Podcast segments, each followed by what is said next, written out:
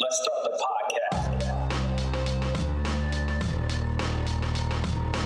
Your average fight fan.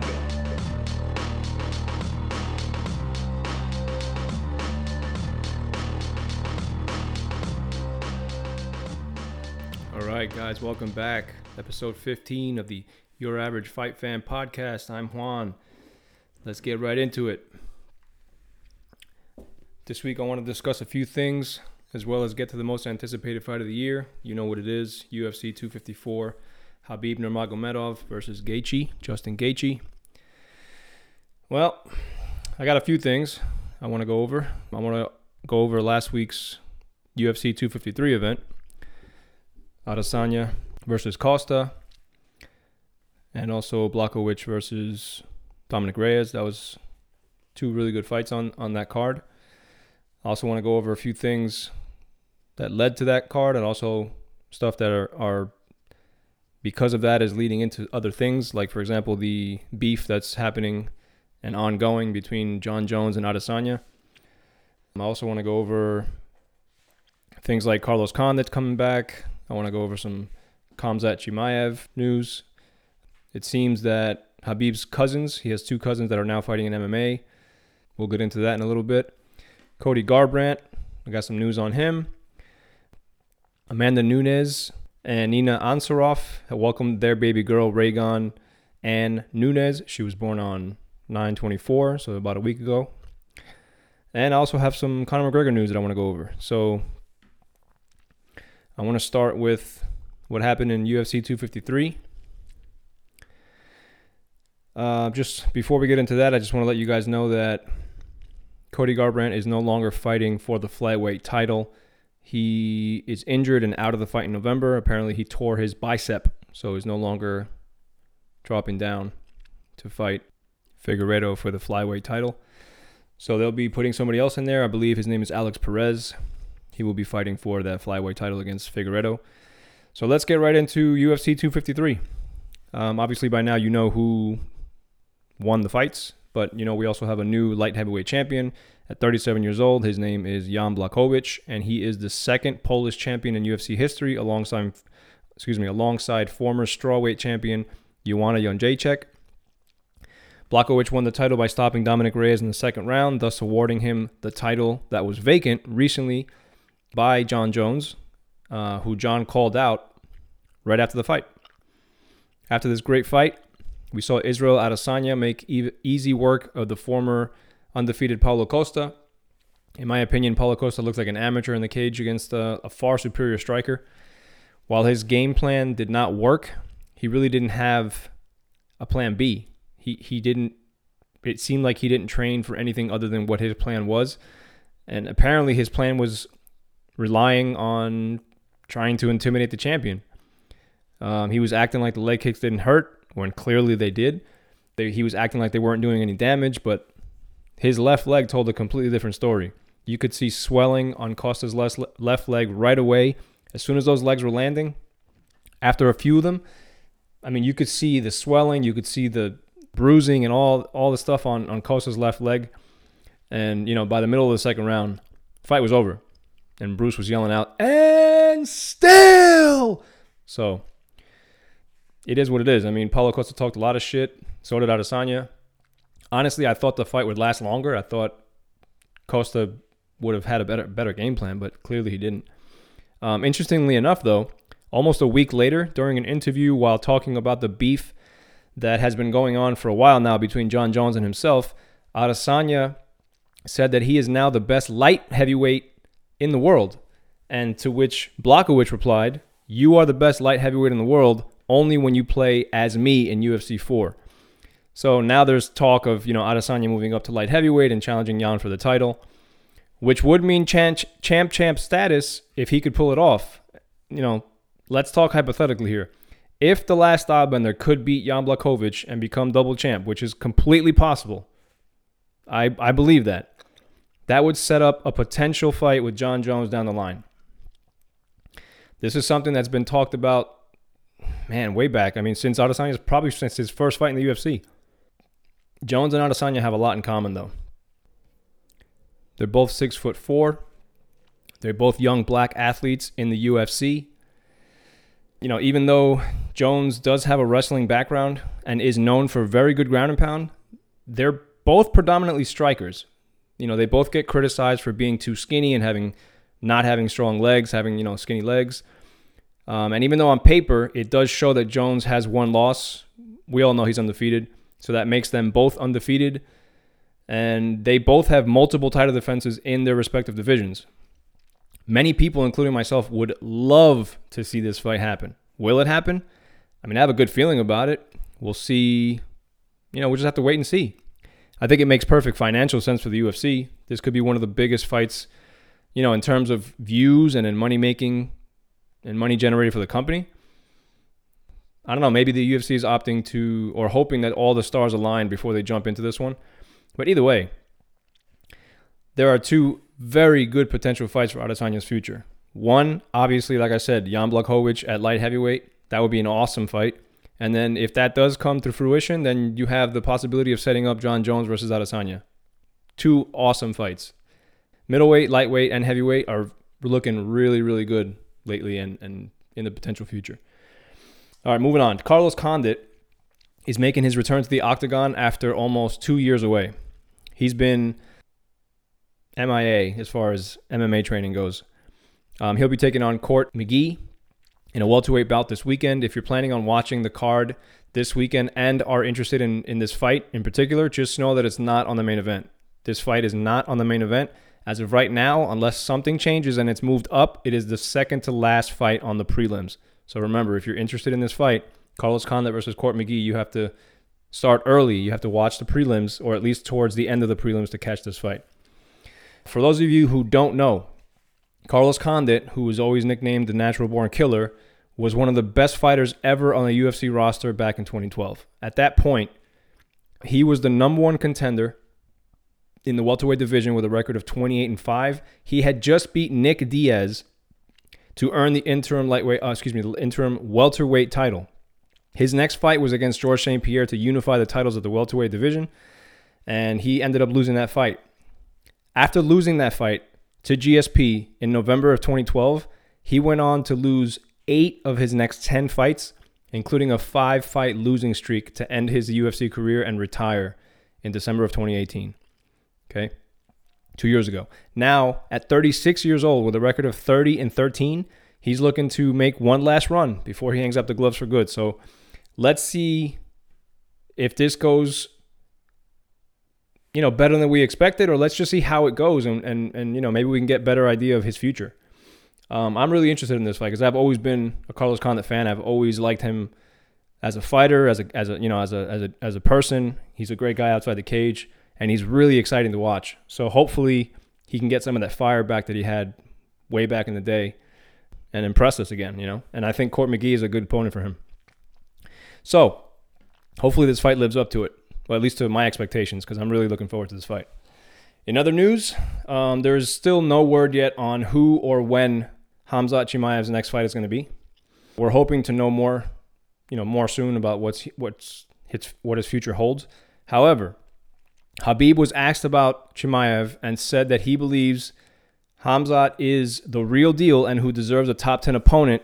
And after that, he should fight for a number one contender spot if he wins, obviously. Um, let's see what the UFC, how the UFC responds to this, and let's let's just hope that they see it the same way. You know what I mean? Because if they do, then his future's looking r- pretty bright. Because I know Dana really really likes this guy and thinks this guy's special, and he's not wrong. So hopefully we can see Chimaev fighting top ranked guys in the very near future. I think he's ready, and uh, I, I think it's going to be awesome if he wins his next fight. I really think that if he does win his next fight, which again up until this point right now is not confirmed yet but when they do confirm it, and I'm hoping it's going to be in the next week or so, or maybe two weeks, um, I think it's going to be a good opponent, and we're expecting to be a main event, five rounds. So if he can get past whoever his opponent's going to be, and it's supposed to be a top 10 opponent, um, I, I really think that he's either, after this fight, after this next coming fight, he's either one or two fights away from a title shot. So listen, sometimes when you find a special guy, you really gotta you really gotta you know catapult this person into uh, title contention because it's worth it. So let's hope this is one of those times.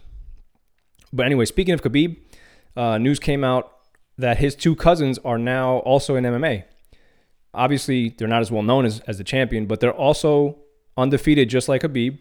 One of his cousins, Umar Nurmagomedov, uh, he's making his UFC debut on the undercard of UFC 254, which is obviously the same night that Habib fights Gaethje.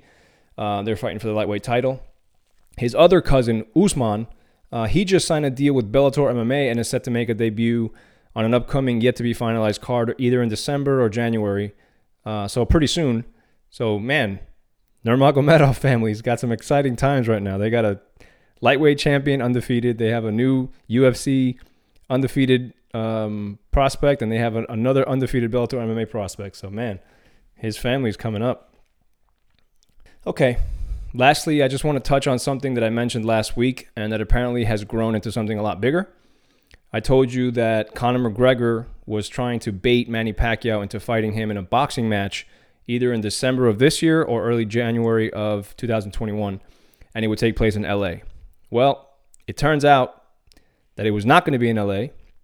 Apparently, Conor posted a fake fight, uh, excuse me, a fake fight poster, which he later he later took down because he was threatened by the by the Saudis uh, that he was going to fight Manny Pacquiao in supposedly winter of this year, 2020, in Saudi Arabia. So apparently, it was not taking place in LA. It was supposed to take place in Saudi Arabia. Now, again, that poster was taken down, which he tweeted. He then posted another one, a fake fight poster of him and Dustin Poirier for a fight on December 12th, which apparently was an exhibition fight. Again, that one was also taken down because he cannot compete in any combat sport without the permission of his promoter, which is the UFC. Well, this week we found out that all this crazy, you know, stuff about, you know, him him and his team creating fake posters and and putting, you know, fake news and all that stuff up on Twitter, we found out that it was just because and it was all due to Conor feeling disrespected by the UFC and primarily by Dana White for allegedly lying about Conor turning down fights throughout the year uh, that were offered to Conor. So, as Conor usually does, he takes to Twitter, and in this case, he took to Twitter and to show the world what he said, or excuse me, what was said between him and Dana in some private messages that he leaked. So apparently, this guy, you know, took screenshots of his phone, of his, I guess, his DMs and Twitter, and this is what we got out of it. So if you I don't know if they're still up. They may have been taken down by now, but in the messages dating back to February of 2020, you can see that Conor is saying that he wanted to fight Diego Sanchez in Dublin, which, come on, we all know that's never going to happen. So after Dana rejects that idea, Conor says, "Okay, then who's next? Gaethje? When do we, when can we get to Gaethje?" Which at that time, Gaethje was not scheduled to fight anybody because this remember this is back in February. Dana liked that idea. He he thought uh, he thought Gaethje versus Conor was a good idea. So he says, "Okay, I like it. Uh, we'll make it happen for International Fight Week in July." Conor said, "July? That's years away." No, he shut it down, saying he doesn't want to wait that long, um, and he suggested May as an alternative. Dana explained to him, "Look, July is the earliest that I can get this done because there's already." You know, there's already shows that are that are finalized with smaller markets for non pay per view cards. There's just no way that we can make that fit. So Dana tells Conor that he was offered to be a fill-in for the Brooklyn card, which at that time was scheduled to be Habib versus Tony Ferguson in April. Um, he would have been a fill-in for that card if one of them was to fall out. And Conor's people shut that down immediately, saying no, uh, he's not a fill-in for anyone. And of course, Conor agrees, yes, I'm not a fill-in for anyone, and says that they should make up an event for him in LA at the end of May. So that's the end of the messages. He leaked all these through again, like I said, his his DMs in Twitter. So the moral of the story that at least that, that I got from this is that neither one of them came to an agreement to to set a date or to fight an uh, or you know for him to fight an opponent. They didn't get a date or an opponent. So it seems to me like there's just some diva shit coming from both sides and neither one of them wants to budge. So Dana is keeping his word as he always does, and he's in the works to finalize a fight between Dustin Poirier and Conor McGregor. Now, there's no date set, but I think it would be great to put this uh, this fight as a co-main event for UFC 254, which obviously is um, you know Habib versus Gaethje. It makes sense for the division. It makes sense for the fans. The lightweight division title fight, and then obviously right before that would be the number one contender fight on the same night. I think that's perfect. But of course, knowing Conor, he's going to go back and say no. You know, he's going to be the whole going back to the whole diva thing. He's going to say no. You know, I don't want to be a co-main event. I want to be the main event in a pay-per-view card. So that's if that's the case, then you have to continue to wait because there's already pay-per-view events scheduled all the way through December. So, I mean, let's see. Let's see where all this drama leads us in the coming weeks. Either way, look, if they can set up Conor versus Dustin, and then they can actually pull off Manny Pacquiao versus Conor after that, that's a dump truck full of cash for everybody, for Manny, for Conor, for Dustin, for for the UFC, for everyone, for Al Haymon, for everyone. Everyone's making a dump truck full of money if they can pull that those two fights off. Crazy if they can do that. So I'm hoping that they do make it. I don't care who Conor fights. He's making money. If he fights Conor, or excuse me, if Conor fights Dustin, that's an awesome fight. They'll make that fight. They'll both make tons of money. If Conor fights Manny Pacquiao, dude, that would be so huge. So huge. They they need to I mean, I, I know that Manny's on board. It's just a matter of when and where. I really hope they get this done. So again, like I said, if they can get Conor to agree to fight Dustin as a co-main event at UFC 254, that would be spectacular. I'd be so freaking down for that. And I know most of the fans would love that. But it's just a matter of can Conor agree to be a co-main event again after, you know, being the top UFC star for so long, making all this money and, you know, obviously pay-per-view numbers and all that stuff.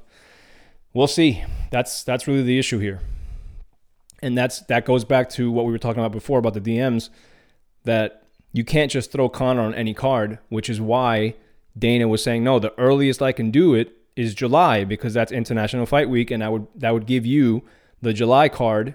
You would be the, the pay per view main event.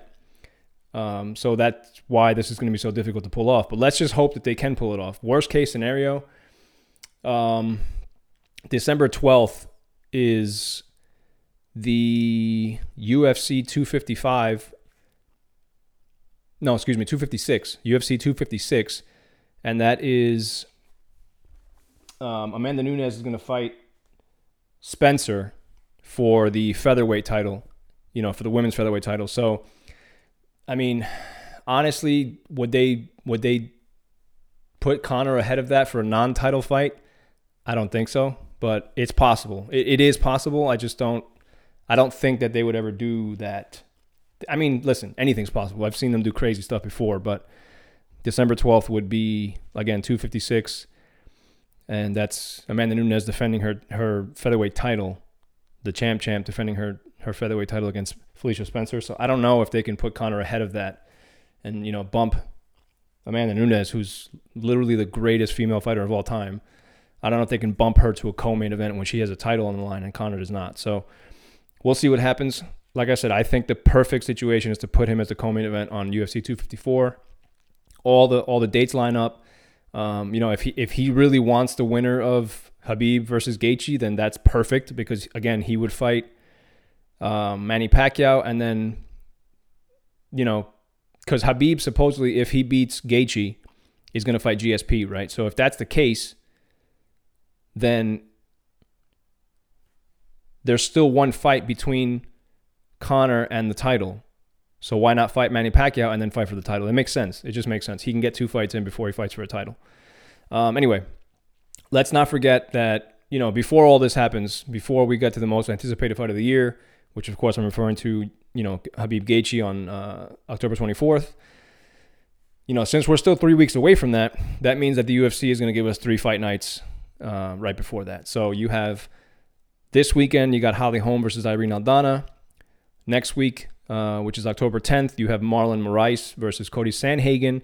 And then two weeks from now, um, you have October 17th, which is Brian Ortega versus the Korean Zombie. all good fights, all good car. Uh, excuse me, all good main events. Even though if the even though the cards are kind of subpar, uh, the main events are really good, and I'm excited for all of them. So let me know in the comments who you have winning these main events, and also, you know, I want to know who you think is going to win in these potential fights between Conor and Dustin, and also Conor and Manny Pacquiao. Who do you think would win those fights? Let me know in the comments, and then um, yeah, just let me know if you guys like this whole news thing, this whole new thing that I got going on with the news. Let me know if you guys enjoy it, if it's worth it, if I should keep doing it, if not. Um, but that's really that's really all I have for you guys this week. If you haven't already, please click that subscribe button to stay up to date with all these upcoming episodes and obviously anything else in the channel. Uh, if you like MMA, UFC, I think uh, this is a good channel to listen to. So please hit that subscribe button. Um, if you can, give me a like. If you don't like it, give me a dislike. At least I know what you you know what you feel about it. And if you do like it, if you don't mind, maybe you could share it with your friends and uh, help me grow a little bit. So thank you so much for that. Uh, you can find me on social media. All the links will be in the description below the like button, which you should have already clicked, by the way. uh, so thanks again for the support. As always, I am Juan. This is your average fight fan. Stay safe out there. Later.